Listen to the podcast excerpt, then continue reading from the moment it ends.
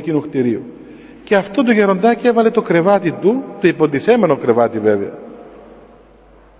Πού να σας το περιγράψω, καλύτερα να μην το περιγράψω. Ήταν ένα πράγμα το οποίο κάποτε ήταν κρεβάτι. Βέβαια μην νομίσετε με αφροστρόμ και με... Τι ήταν δηλαδή, ήταν κάτι ξύλα πάνω σε δύο πόδια. Είχε κάτι κουβέρτες, είχε πίσω από τον καιρό που μπήκαν εκεί, είχαν σωματωθεί με το ξύλο.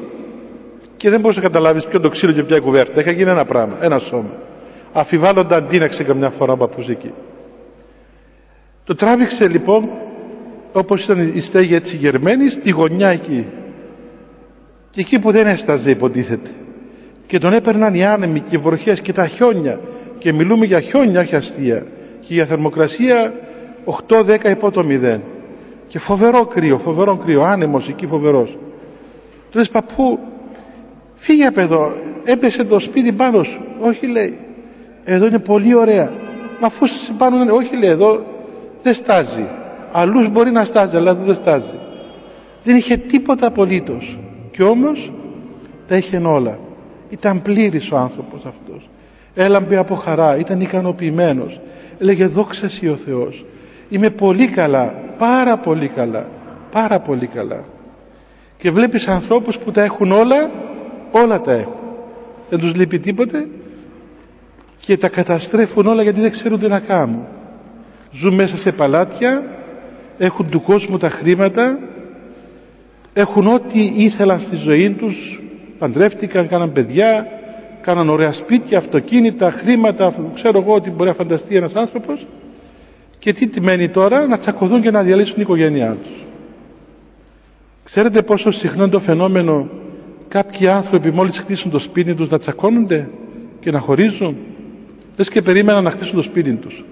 Στον ένα χρόνο συνήθως ε, γιατί άραγε; Γιατί τους λείπει αυτή η πληρότητα. Κάτι ψάχνουν άλλο. Κάτι ψάχνουν άλλο. Ή δεν τους χωράει ο τόπος. Δεν τους χωράει ο τόπος. Δεν μπορούν να μείνουν σπίτι τους δεν μπορούν να μείνουν με τον εαυτό τους. Θέλουν να πάνε έξω. Συνέχεια έξω. Να γυρίζουν. Να βλέπουν κόσμο. Ξέρω μια φίλη μας μια καλή κυρία που εγόρασε το σπίτι σπά στα φανάρια. Για να βλέπει κόσμο. Να κάθεται πάνω στην βεράντα να βλέπει κόσμο. Τα αυτοκίνητα πηγαίνουν έρχονται. Και μόλις έχω το άντρα σπίτι τον είπαμε έξω έξω. Δεν μπορούσε να μείνει σπίτι. Χαράς του κουράγιον της χαράς στην όρεξη της έτσι είναι. Ενώ όταν ο άνθρωπος βρει τον Θεό πως αναπαύεται; Πως αναπαύεται πως ειρηνεύει; Πλέον ο άνθρωπος βρίσκει αυτό που ζητούσε. Χορταίνει πραγματικά χορταίνει. Δεν έχει καμία διάθεση να φάει τίποτε άλλο. Είναι πλήρης ο άνθρωπος αυτός. Γι' αυτό ο Θεός δεν μας ξεγελά ούτε μας δίδει καραμέλες ούτε ψεύτικες υποσχέσεις. Αλλά όπως μας τα υπόσχεται έτσι ακριβώς μας τα δίδει και πολύ περισσότερα από όσα εμείς μπορούμε να καταλάβουμε. Όταν ξεκινήσαμε την πορεία μας προς τον Θεό υπολογίζαμε πως είναι ο Θεός. Υπολογίζαμε έτσι. Ξέραμε από αυτά που ακούγαμε από αυτά που διαβάζαμε τι είναι η χάρις πως ενεργεί ο Θεός κτλ αλλά όταν φτάσει ο άνθρωπος να δει τον Θεό να γευθεί τον Θεό τότε καταλαβαίνει ότι όλα αυτά τα οποία διέβασε όλα αυτά τα οποία άκουσε είναι μεν πραγματικά αλλά είναι πολύ πενιχρά μπροστά στην πραγματικότητα της εμπειρίας του Θεού Πατέρα μέσα στην καρδιά του. Γι' αυτό ο άνθρωπος κάνει σαν τρελός πραγματικά. Έτσι κάνει πράγματα τα οποία δεν εξηγούνται λογικά. Βλέπετε εδώ στην εκκλησία γύρω γύρω εκεί είναι κάποιοι Άγιοι αγιογραφημένοι που ήταν στυλίτες. Ο Αλίπιος, ο Κιονίτης, ο Δανίλος στυλίτης. Τι ήταν αυτοί νομίζετε; Κάνε ένα στήλο και βγαίνουν πάνω και κάθονταν εκεί. Σκεφτείτε έναν άνθρωπο εδώ να πάνε σαν στήλο. Σαν τον πελαργό να πούμε. Όταν λέμε στήλο μην νομίζετε ένα στήλος της ηλεκτρικής βέβαια. Κάτι πιο μεγάλο σαν ένας μηναρές ας το πούμε έτσι περίπου εκεί έθρι χωρίς τίποτα απολύτως τίποτα απολύτως. Δεν είχαν καμία ανάγκη οι άνθρωποι αυτοί. Είχαν τόσο, τόσο πόθο προς τον Θεό τέτοια αγάπη προς τον Θεό. Ήταν τόσο πλήρης που όλα τα άλλα τα εκμυδένισαν και τα άφησαν χωρίς να δώσουν καμιά σημασία για όλα αυτά. Αυτοί είναι λοιπόν οι πεινώντες και οι διψώντες και είναι σημαντικό για τον άνθρωπο, το είπαμε την περασμένη φορά παιδιά, να το ξανατονίσουμε ότι είναι σημαντικό να πεινούμε και να διψούμε για τον Θεό. Να μην είμαστε ανορεκτικοί τύποι που δεν έχουμε καμιά ανόρεξη σαν αυτούς που παθαίνουν ανορεξία. Και ό,τι και να τους πεις, ό,τι και να τους δώσεις δεν έχουν καμιά όρεξη για τίποτα απολύτως. Πρέπει να πεινούμε και να διψούμε τον Θεό και πώς το καταφέρνουμε αυτό; Με τη μελέτη διαβάζοντας για τον Θεό και προσευχόμενοι και ζώντας μέσα στην Εκκλησία μέσα στα Άγια Μυστήρια της Εκκλησίας και παρακαλούνται στον Θεό να το γνωρίσουμε. Πρέπει να, τον, τον, να τους ζητούμε να μας δείξει τον εαυτόν Του να τους ζητούμε να μας βοηθήσει να τον αγαπήσουμε να τους ζητούμε να μας ανοίξει τα μάτια της ψυχής μας να τον ψάξουμε, να τον βρούμε όπως έλεγε ο Άγιος Γρηγόριος ο Παλαμάς προσευχόμενος φώτισό μου το σκότος φώτισό μου το σκότος έτσι βλέποντας το σκοτάδι που ήταν μέσα η ψυχή του μακράν του Θεού συνεχώς με τα πολλών δακρύων επεκαλείτο τον Θεό και ζητούσε να του φωτίσει ο Θεός το δικό του σκοτάδι. Ο επόμενος μακαρισμός στίχος 7 είναι ο εξής λέγει ο Χριστός. Μακάρι οι ελεήμονες ότι αυτοί ελεηθήσονται. Μακάρι αυτοί που δείχνουν έλεος τους άλλους γιατί θα δείξει και σε αυτούς έλεος ο Θεός μακάρι είναι οι άνθρωποι οι ελεήμονες. Βέβαια πηγαίνει το μυαλό μας στην ελεημοσύνη. Μακάρι είναι αυτοί οι άνθρωποι οι οποίοι κάνουν ελεημοσύνη γιατί θα τους ελεήσει και αυτούς ο Θεός και έτσι είναι. Αλλά είναι κάτι βαθύτερο. Ελεημοσύνη μπορεί να κάνουν και πολλοί κοσμικοί άνθρωποι. Και καλώς πράττουν. Η ελεημοσύνη το να εσπλαχνίζεσαι τον άλλον άνθρωπο το να θέλεις να τον βοηθήσεις το να τον συμπονείς το να τον αγαπάς είναι ιδίωμα της ανθρώπινης φύσης. Είναι ιδίωμα της φύσεώς μας. Έτσι είμαστε πλασμένοι να αγαπούμε ένας τον άλλο τουλάχιστον σε μια υγιή κατάσταση όταν έχουμε. Αγαπούμε ένας τον άλλο πρέπει να τον αγαπούμε. Έτσι λειτουργούμε φυσιολογικά. Όμως αυτή η ελεήμων καρδία είναι κάτι πολύ βαθύτερο από την απλή έτσι δόση μιας ελεημοσύνης. Πρέπει ο άνθρωπος να αποκτήσει ελεήμονα καρδία. Η καρδιά του να αγαπά τον άλλον άνθρωπο να φλέγεται από αγάπη υπέρ του άλλου ανθρώπου. Λέγει ο Αβάς Σάκος Σύρος αυτός ο μεγάλος ωραιότατος ασκητής και συγγραφέας λέγει τι είναι ελεήμον καρδία τι σημαίνει ελεήμον καρδία; Ελεήμον καρδία λέει σημαίνει να καίγεται η καρδιά σου από αγάπη για όλη τη χτίση και να αγαπάς όλη τη χτίση και τους ανθρώπους και τα, και τα ζώα και τα δένδρα και τις πέτρες και τα χόρτα και τα πάντα ακόμα και τους δαίμονες και να προσεύχεσαι και υπέρ των δαιμόνων ώστε κανείς να μην στερηθεί την αγάπη και την κοινωνία με τον Θεό καταλαβαίνετε ότι ελεήμων είναι αυτός που μοιάζει του Θεού. Ο Θεός είναι ελεήμων τι λέμε στη Θεία Λειτουργία ότι ελεήμων και φιλάνθρωπος Θεός υπάρχεις. Ο Θεός είναι ελεήμων αγαπά τον άνθρωπο ζει τον πόνο του άλλου ανθρώπου ας το πούμε έτσι. Κοινωνεί έχει τον άλλον άνθρωπο μέσα του του μεταδίδει ό,τι χρειάζεται ο άλλος άνθρωπος. Και δεν έχει διακρίσεις ο Θεός στην αγάπη του παιδιά. Δεν έχει διακρίσεις. Δεν αγαπά άλλον πολύ και άλλον λίγο. Δεν αγαπά άλλο περισσότερο και άλλο λιγότερο. Δεν έχει καμία διάκριση στην αγάπη του Θεός. Ο Θεός αγαπά τους πάντες κατά τον ίδιο τρόπο. Και εμείς οφείλουμε εάν θέλουμε να λειτουργούμε κατ' εικόνα Θεού όπως είναι ο Θεός Πατέρας μας να αγαπούμε όλον τον κόσμο και όλους τους ανθρώπους κατά τον ίδιο τρόπο απόλυτα. Βέβαια πως θα φτάσουμε εκεί είναι εύκολο; Σίγουρα δεν είναι εύκολο είναι μεγάλος άθλος μεγάλο άθλημα. Αλλά αρχίζει κανείς από το πρώτο σκαλοπάτι. Έτσι. Αρχίζεις από το να κάνεις υπομονή των άλλων άνθρωπων να τον ανεχθείς να μην τον προσβάλλεις να μην τον αποπέμψεις. Ε, αρχίζεις από το να μην του ανταποδώσεις το κακό που σου έκαμε. Έτσι. Έρχεται σου κάνει ένα κακό σε προσβάλλει σε συκοφαντεί σε κάνει ένα κακό μεγάλο και συγκρατείς τον εαυτό σου να μην του το ανταποδώσεις. Μπορεί μέσα σου να θέλεις να το ανταποδώσεις.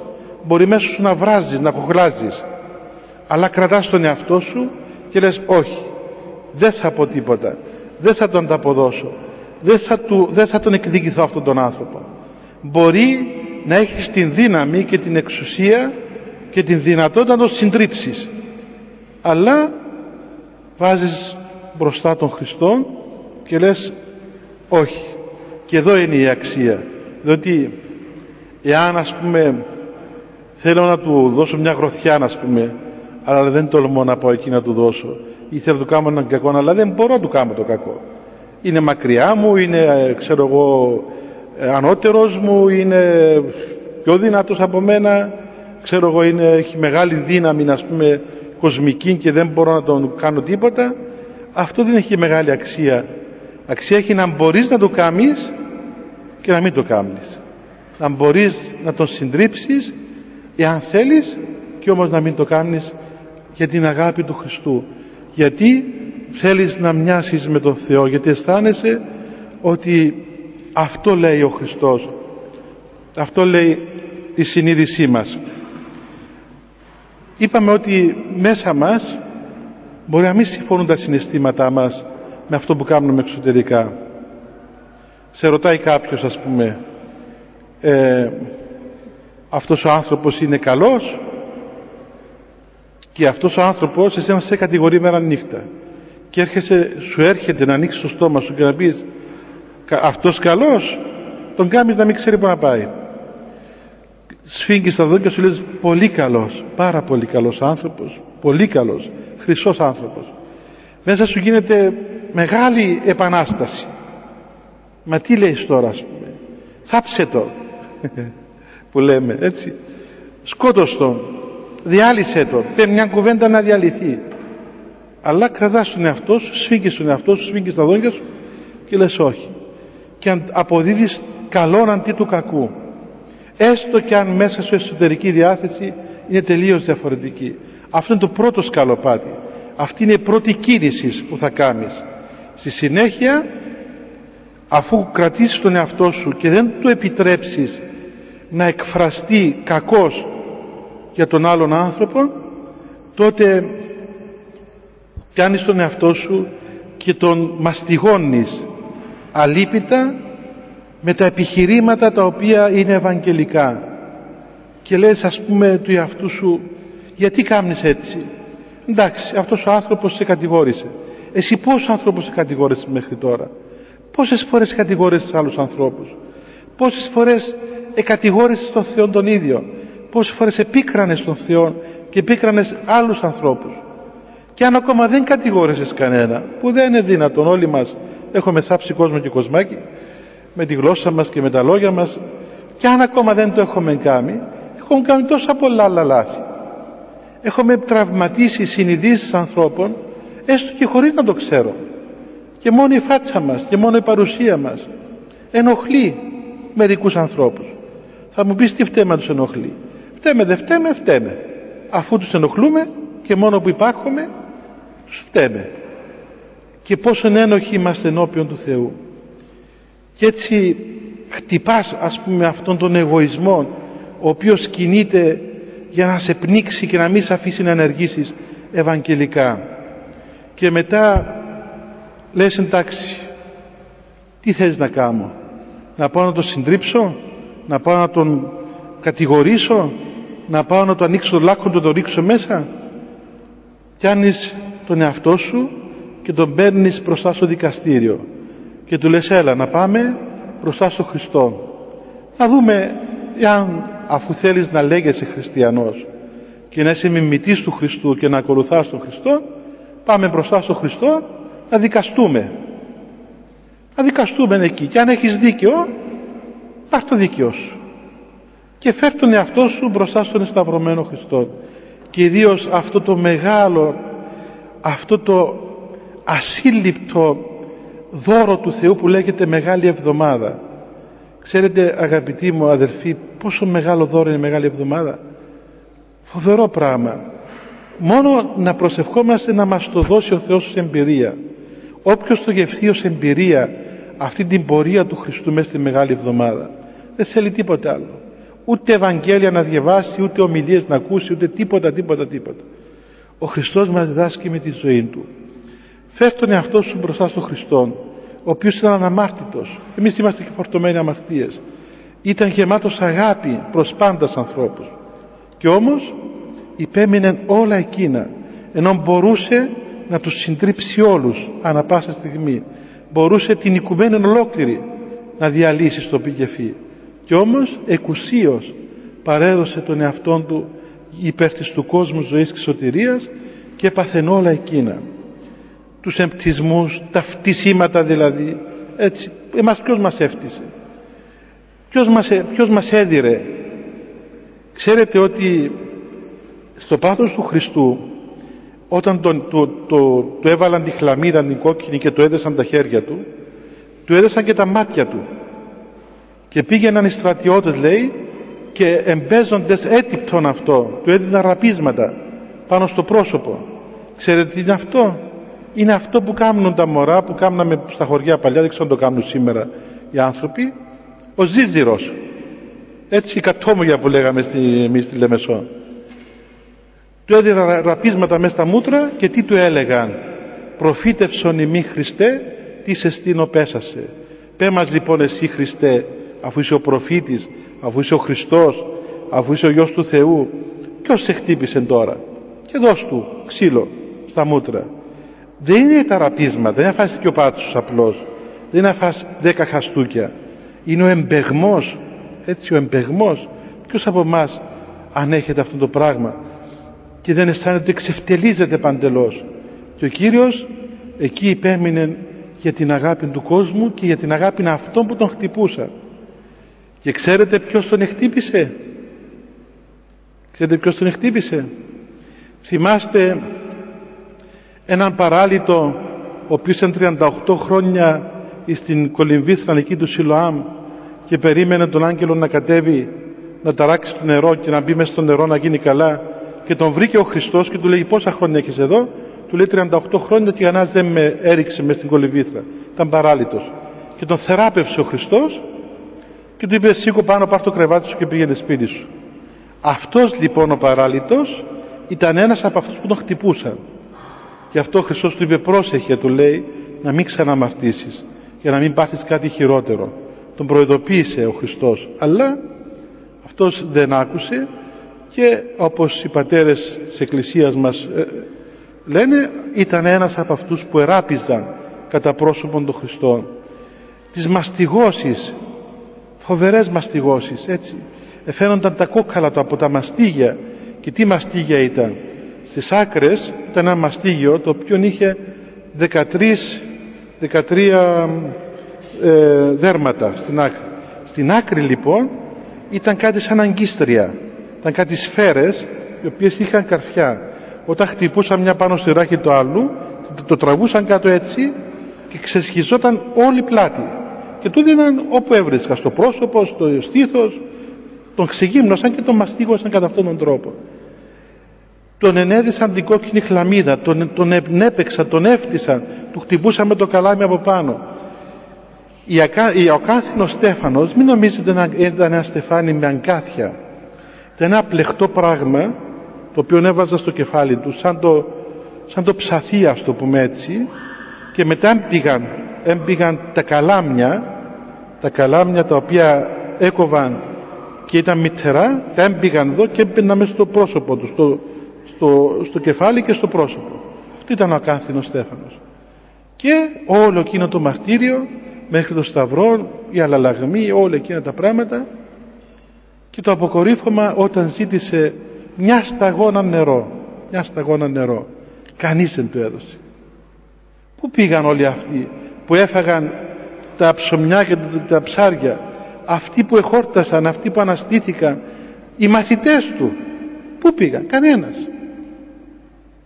παίρνουμε λοιπόν τον εαυτό μας και το στείνουμε μπροστά στο Χριστό και του κάνουμε δικαστήριο και του λέμε έλα να δούμε αν θέλεις να είσαι μαθητής του Χριστού αν θέλεις να είσαι μαθητής του Χριστού οφείλεις να του μοιάσεις. Αν ο Χριστός εκδικήθηκε εκδικήθου και εσύ. Αν ο Χριστός συνέτριψε αυτούς που τον πολέμησαν σύντριψε τους και εσύ. Εάν δεν θέλεις να είσαι μαθητής του βέβαια εντάξει δικαίωμά σου.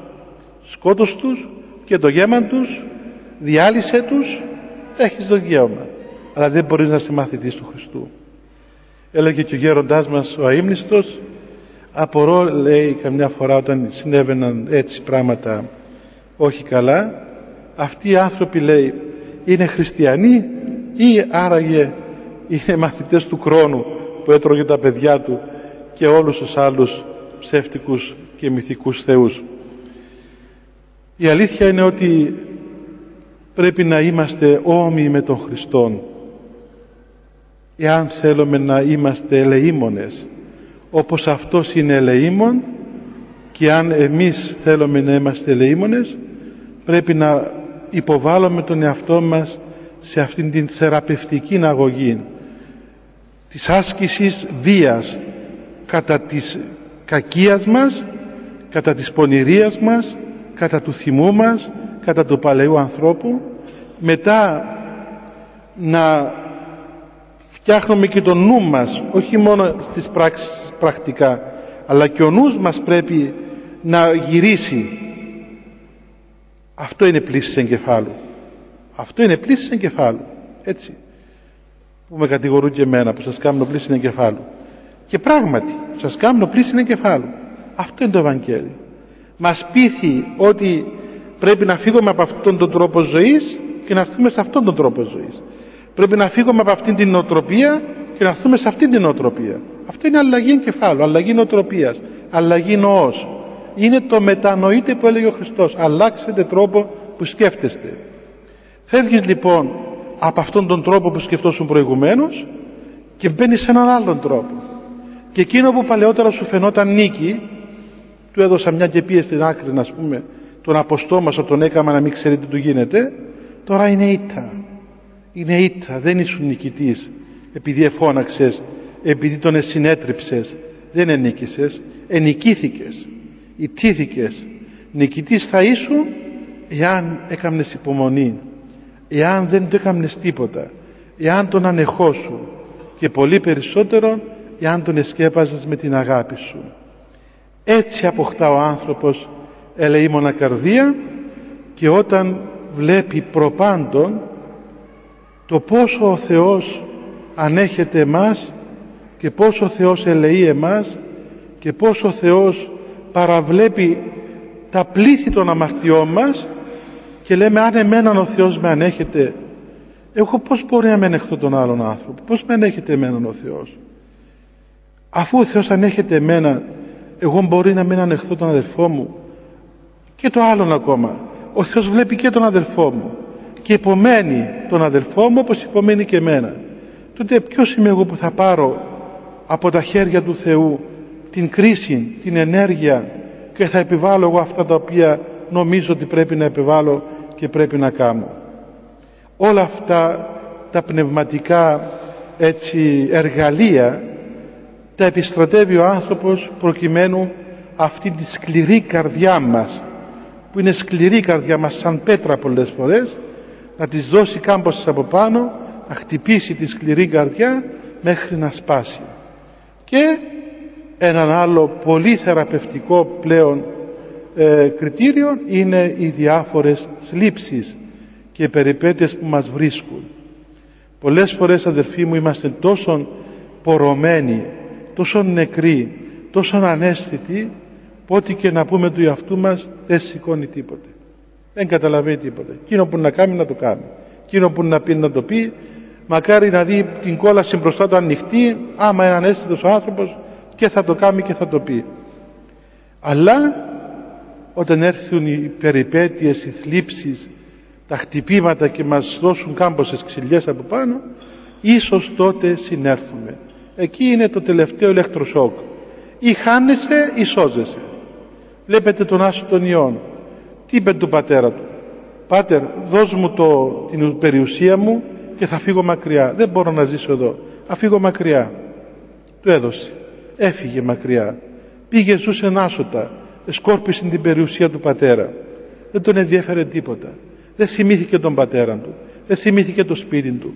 Τίποτα δεν σκέφτηκε όταν ήρθε η ώρα όμως που τον πέταξαν οι φίλοι του και τον απαρνήθηκαν. Και άρχισε να πεινά και να ταλαιπωρείται και να βόσκει χείρους και να τρώει από, τη, από την τροφή που έτρωγαν τα γουρούνια. Και πάλι ούτε και από αυτή δεν είχε να χορτάσει.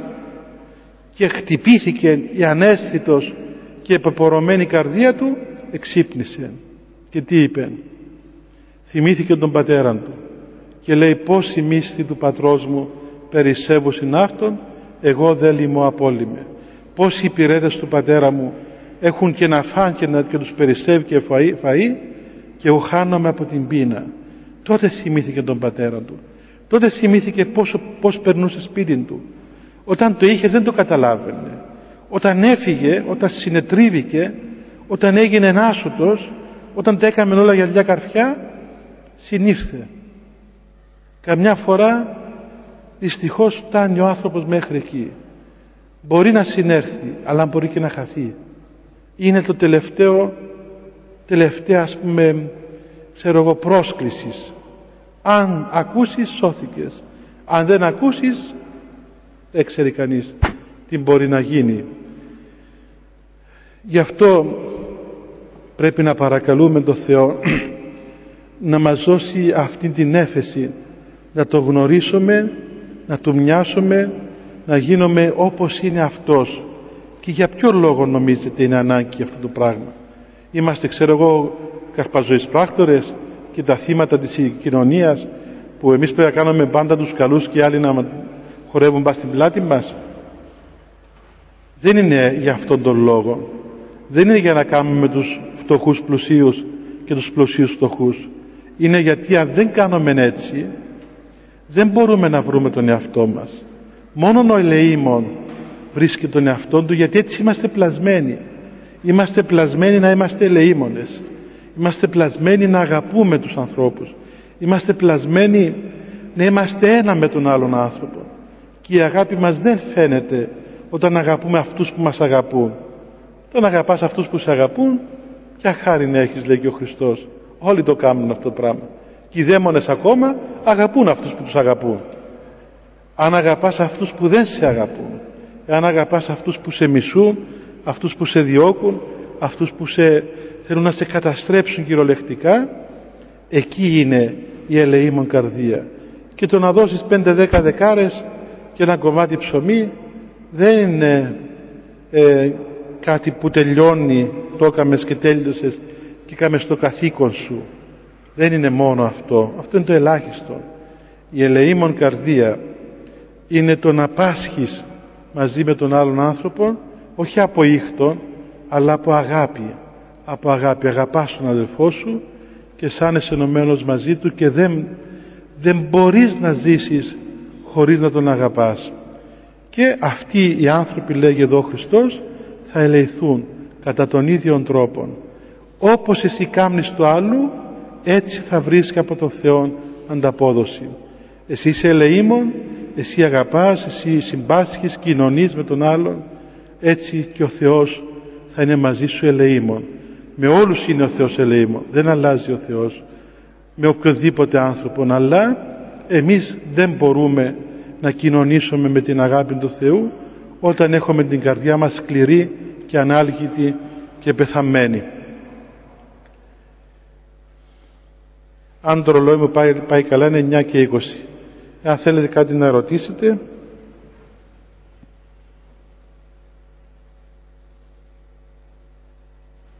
Τώρα να βάλω τα γυαλιά μου και δεν βλέπω. Έχει κανένα να ρωτήσει κάτι;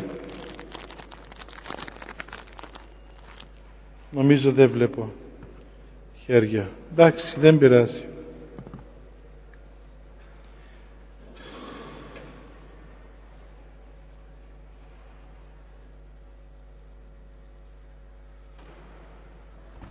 Τι θα κάναμε με τους Τούρκους, να τους αγαπούμε; Μ;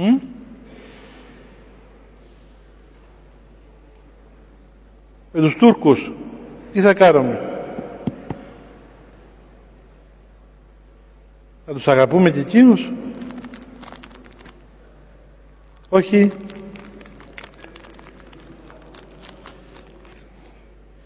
Ωραία και αυτό. Τους δικούς μας αγαπούμε και εμένα οι Τούρκοι.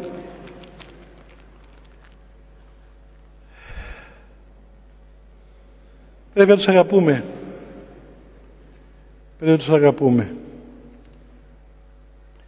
Δεν μπορεί να μην αγαπάς κάποιον άνθρωπο. Αλλά δεν σημαίνει ότι όταν τον αγαπάς του κάνεις ό,τι θέλει. Γιατί τον καταστρέφεις. Όπως το μωρό σου, έτσι, το παιδί σου, όταν του κάνεις ό,τι θέλει και τον αφήνεις ελεύθερο να κάνει ό,τι θέλει, τον καταστρέφεις όταν δεν έχεις όρια στο παιδί σου θα το καταστρέψεις. Και έτσι για τους Τούρκους και τους οποιουσδήποτε τους αγαπούμε πάρα πολύ. Πρέπει να τους αγαπούμε. Πρέπει να καίγεται η καρδιά μας από αγάπη για αυτούς. Αλλά επειδή τους αγαπούμε πρέπει να τους βάλουμε μέσα σε όρια. Να ξέρουν τα όρια τους. Να ξέρουν τι τους ωφελεί και τι δεν τους ωφελεί δεν τους ωφελεί και αυτούς να είναι βάρβαροι, να είναι ξέρω εγώ, να καταστρέφουν, να πιάνουν την περιουσία και την πατρίδα του άλλου. Όπως ούτε και εμάς μας ωφελεί να κάνουμε το ίδιο πράγμα. Αλλά από αγάπη και μόνο κινούμενοι μπορούμε να τους αντιμετωπίσουμε σωστά. Διαφορετικά οι αντιμετωπίσεις οι άλλες δεν φέρνουν αποτελέσματα. Γιατί αν κάνεις αγάπη και αφήνεις τον άλλο να κάνει ό,τι θέλει τότε τον καταστρέφεις. Υπάρχουν πολλοί και σήμερα και της μόδας οι οποίοι παριστάνουν τους αγαπώντες ότι είναι ελεήμονες και ότι ξέρω εγώ αλίμονον ας πούμε. Αλλά γι' αυτό καταστρέφουμε και τα παιδιά μας. Ό,τι θέλει το έχει ό,τι θέλει κάμνει και στο τέλος καταστρέφεται. Θέλεις να καταστρέψεις έναν άνθρωπο δώσ' του ό,τι θέλει. Άφησε τον να κάνει ό,τι θέλει να καταστραφεί. Λέει και ο Άγιος Ιωάννης της Κλίμακος θέλεις να καταστρέψεις έναν πνευματικό άνθρωπο; Να τον επενείς κάθε μέρα. Επένα τον κάθε μέρα θα τον καταστρέψεις. Εάν πιστεύσεις στους επένους σου θα καταστραφεί πρέπει λοιπόν να αγαπούμε και τους Τούρκους και τον κόσμο όλων και τους δαίμονες ακόμα αλλά ο καθένας με τα όρια του από αγάπη όπως από αγάπη μπορεί να αρνηθώ να δώσω ελεημοσύνη γιατί ξέρω ότι θα καταστραφεί αν του δώσω αυτήν την ελεημοσύνη και του λέω ότι από αγάπη δεν θα σου δώσω τίποτα. Από αγάπη δεν θα σε αφήσω να κάνεις αυτό το πράγμα. Επειδή σε αγαπώ θα σε τιμωρήσω επειδή σε αγαπώ. Αυτό είναι αγάπη. Όχι επειδή σε αγαπώ θα σε αφήσω ξέρω να τρέχεις όλη μέρα μέσα σε χωράφια και να μην διαβάζεις ή να μην μπαίνεις μέσα σε όρια αυτή η αγάπη είναι καταστροφική δεν ωφελεί κανένα. Τέλος πάντων ε, εμείς θα είμαστε εδώ με τη βοήθεια του Θεού την πέμπτη μετά την Κυριακή του Θωμά. Τι ημερομηνία είναι ξέρετε; 15 Απριλίου; 15 Απριλίου. Εύχομαι σε όλους καλή Αγία και Μεγάλη Εβδομάδα καλή Ανάσταση ο Θεός μαζί σας. Να κάνουμε την προσευχή μας. Ναι. Μπορούμε να ζήσουμε μαζί με τους Τούρκους.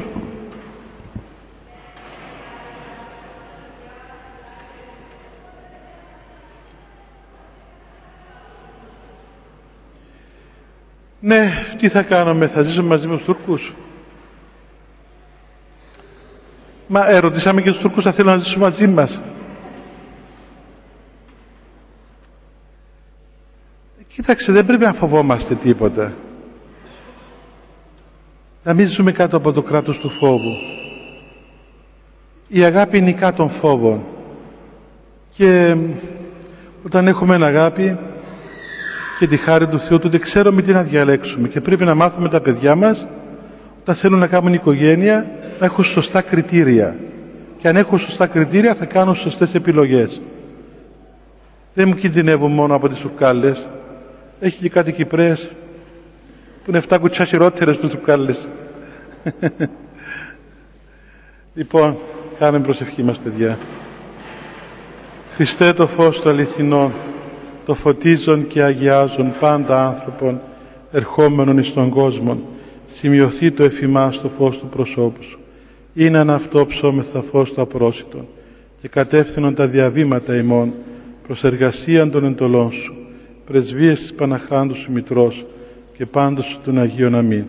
Διευχών των Αγίων Πατέρων ημών, Κύριε Ιησού Χριστέ ο Θεός, ελέησον ημάς. Αμήν. Καλό βράδυ, καλή Ανάσταση, 15 Απριλίου στην αίθουσα δίπλα.